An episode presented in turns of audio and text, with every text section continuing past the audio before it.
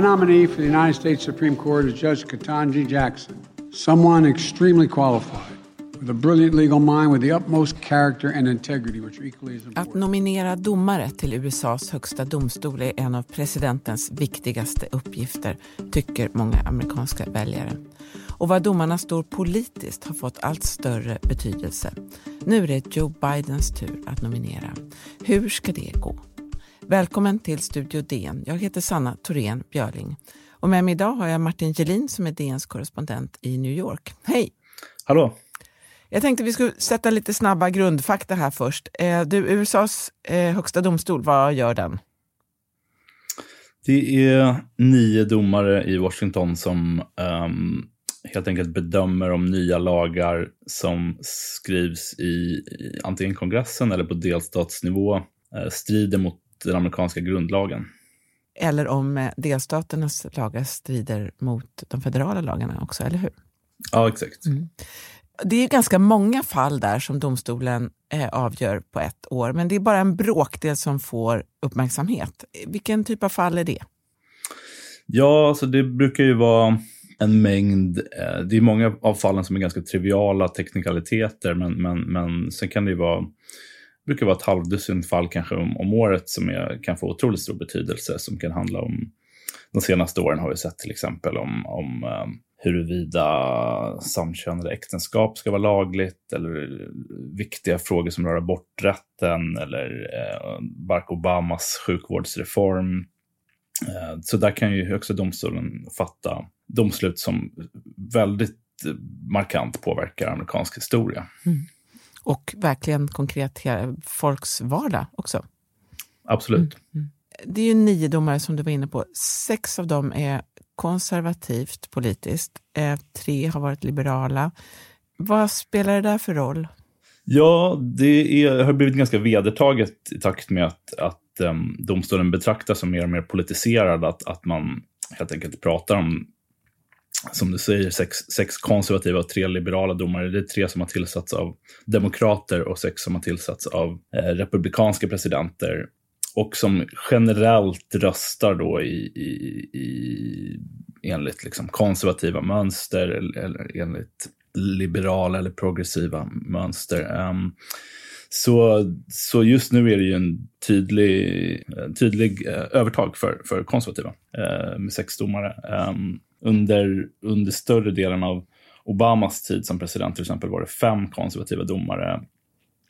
Eh, men en av dem röstade då ibland med de fyra liberala domarna. Så det, var, det, var alltid, det fanns ett spänningsmoment i, i domsluten. Medan nu är det, kan man förvänta sig att, att de för det mesta röstar i enlighet med Republikanska partiets önskemål. Mm. Det där är väldigt intressant tycker jag, eh, att det har blivit allt viktigare också. Tidigare så var det inte riktigt lika, hade inte riktigt lika stor betydelse. Och man godkände, alltså det fanns, det fanns en enhällighet kring de domare som satt där. De hade många bakom sig. Ehm, ja. Man kan ju säga det att, som du var inne på där, att den ideologiska sammansättningen tippade ju över under Donald Trumps tid som president. Det kan man ju inte säga att det är hans fel eftersom han hade möjlighet att, att nominera eh, tre stycken. Eh, vilket han ju då gjorde i enlighet med sin partifärg. Eh, Neil Gorsuch, Brett Kavanaugh och Amy Coney Barrett.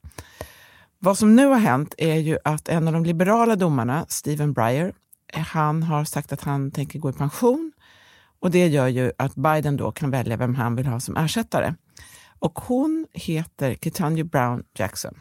Justice Breyer, in particular, not only gave me the greatest job that any young lawyer could ever hope to have, but he also exemplified every day in every way that a Supreme Court justice can perform at the highest level of skill and integrity while also being guided by civility, grace, pragmatism, and generosity of spirit. Justice Breyer, the members of the Senate will decide if I fill your seat, but please know that I could never fill your shoes. Ja, Martin, vem är hon? Ja, hon är en eh, 51-årig domare eh, som sitter idag i, i Washingtons distriktsdomstol som är en ganska vanlig eh, plantskola för just eh, domare till Högsta domstolen. En av de tyngre distriktsdomstolarna i USA. Um, och hon anses ha liksom en gedigen juridisk bakgrund och har, som, som hon nämnde här i talet, tidigare jobbat just för, för Stephen Breyer, som, som alltså är den domare som avgår.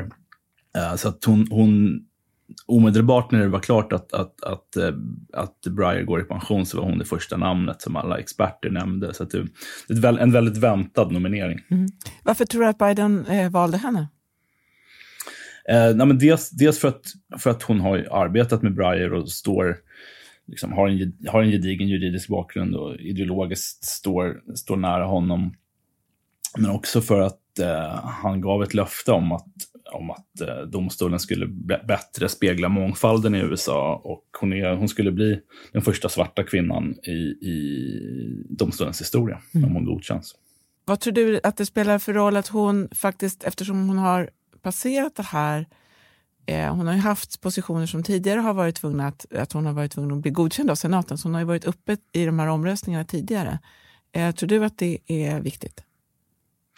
Ja, men det tror jag. jag menar, det var ganska nyligen som hon godkändes av senaten, samma senat som idag. Ehm, och eh, fick då inte bara alla demokraternas röster utan även tre republikanska senatorer, eh, Susan Collins, Lisa Murkowski och Lindsey Graham som, som röstade för henne, um, hennes nominering till distriktsdomstolen. Mm. Så att um, det, det, skulle ju vara, det skulle ju vara ett mått av hyckleri att då inte rösta för henne med exakt samma kvalifikationer nu. Men, men vi, får se, vi får se om samma tre eh, republikaner röstar för henne eh, eller inte. Men, men, men, eh, men hon, har, hon har ett ganska gediget stöd. Mitch McConnell som är republikanernas led, ledare i senaten sa själv i förra veckan att, att um, han tror att de kommer godkännas. Mm. Så det är alltså så att presidenten nominerar eh, eh, sin kandidat för domstolen och senaten godkänner genom en omröstning. Men först ska hon frågas ut och den här utfrågningen börjar då på måndagen den 21 mars. Vad tror du att man kan vänta sig av de här dagarna? Jag tror att det är fyra dagar som är planerade. Ja, jag menar, det är ju en, det är ju, Washington är ju ett slagfält idag. Eh, vi ska ju inte förvänta oss att det kommer vara någon lätt match för henne att, att, att gå igenom den här förhören. Ehm, Josh Hawley, som är en av de mest extrema republikanerna, har själv sagt att han kommer gå hårt åt henne. Det han betraktar som att hon har varit för när hon tidigare varit domare har, har givit för, i hans ögon, för låga straff till sexbrottslingar. Så det, kommer, det, hoppas, det hoppas Republikanerna kommer få liksom nationell uppmärksamhet. De försöker, de försöker smutskasta henne som en, som en um, eh, domare som eh, helt enkelt inte är tillräckligt hård mot brottslingar. Precis, det är ju ganska intressant. Det är inte så många, eh, jag tror, undrar om inte hon är den första också, som faktiskt har jobbat som offentlig försvarare. Så hon har um. eh, den bakgrunden, det är ju eh, inte jättemånga, eh, det är inte så vanligt på den här, när man kommer till den här nivå, nivån. Eh, hon har också företrätt eh, en fånge som satt på Guantanamo. Um. Och så så det där blir ju spännande att, att höra. om du tänker, hur har tidigare utfrågningar varit? Jag menar, de, de utfrågningarna under Trumps tid var ju väldigt också uh, upphettade. Inte minst med, med Brett Kavanaugh som ju anklagades för um, sexuella övergrepp själv. En kvinna som trädde fram och pratade om, om eh, hävdade att han hade eh, förgripit sig på henne under, under collegeperioden. Så eh, det är ju allt vanligare med, med, med den här typen av, av um, spektakulära förhör i, in, inför dom, domstolsnomineringarna. Mm. Och, att, och att senaten då sen röstar väldigt partipolitiskt. Eh, precis, så var det ju precis. inte förr. Alltså, alltså en person Nej, som Betty Ginsburg var ju, hon blev ju godkänd av i princip alla. Ja, exakt. Det brukade inte vara ovanligt att, att nomineringar kunde få 90 röster i senaten. Men, men nu, är det, nu är det generellt, går det längs partilinjen. Mm. En annan person som ju också där det blev väldigt mycket diskussion kring utfrågningen var ju Clarence Thomas som ju fortfarande sitter kvar.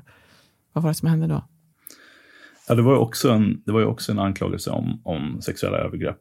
Um, där hade ju faktiskt Joe Biden en roll i att uh, han var då senator um, och hade en roll i att um, tona ner de här anklagelserna, vilket, vilket har... Mm. Han har bett om ursäkt efter för, för, han har bett om ursäkt för det efteråt.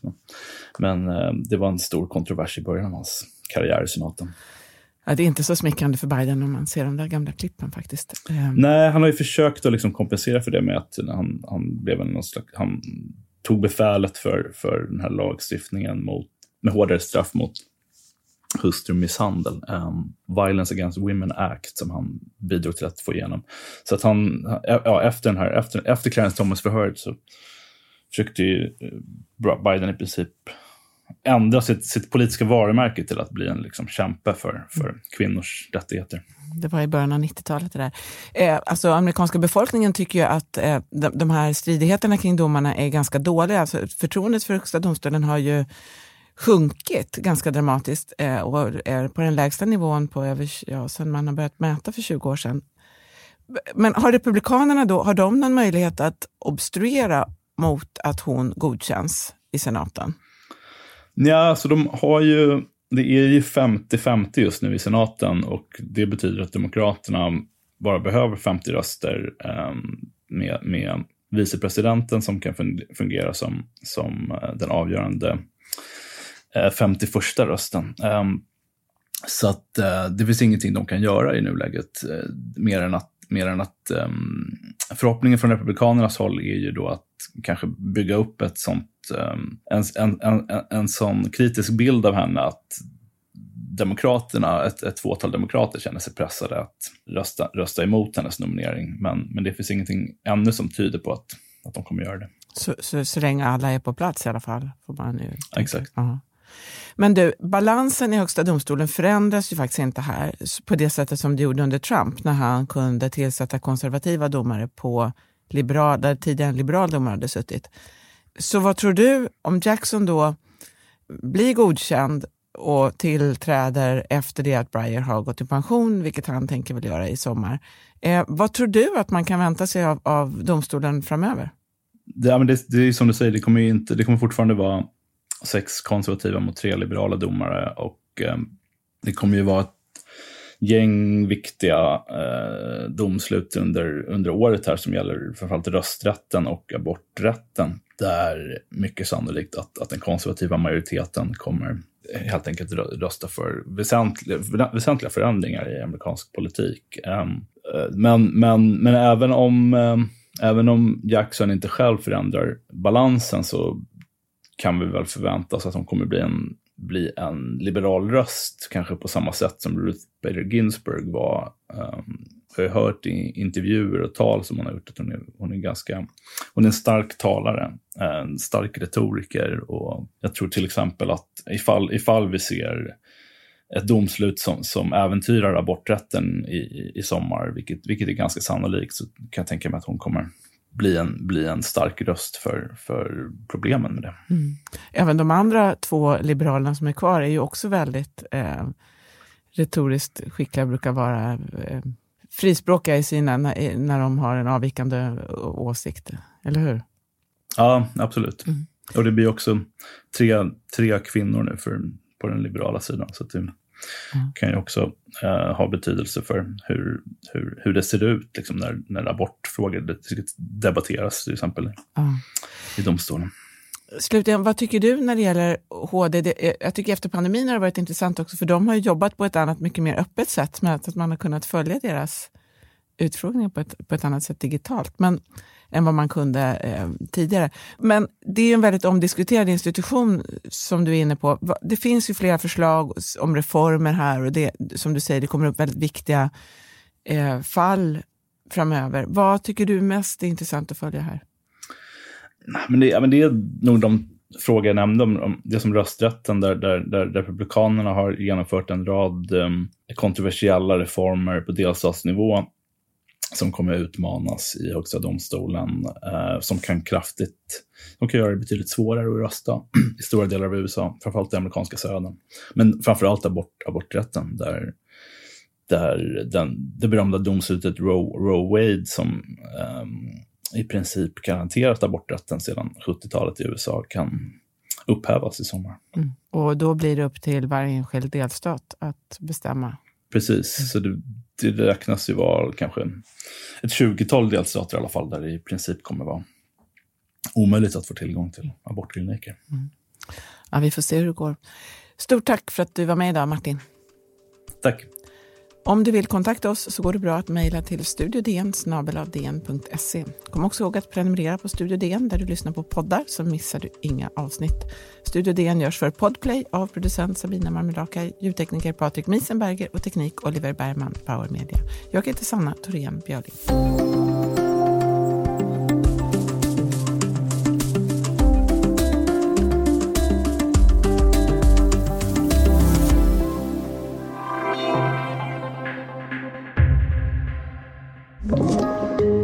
Podplay.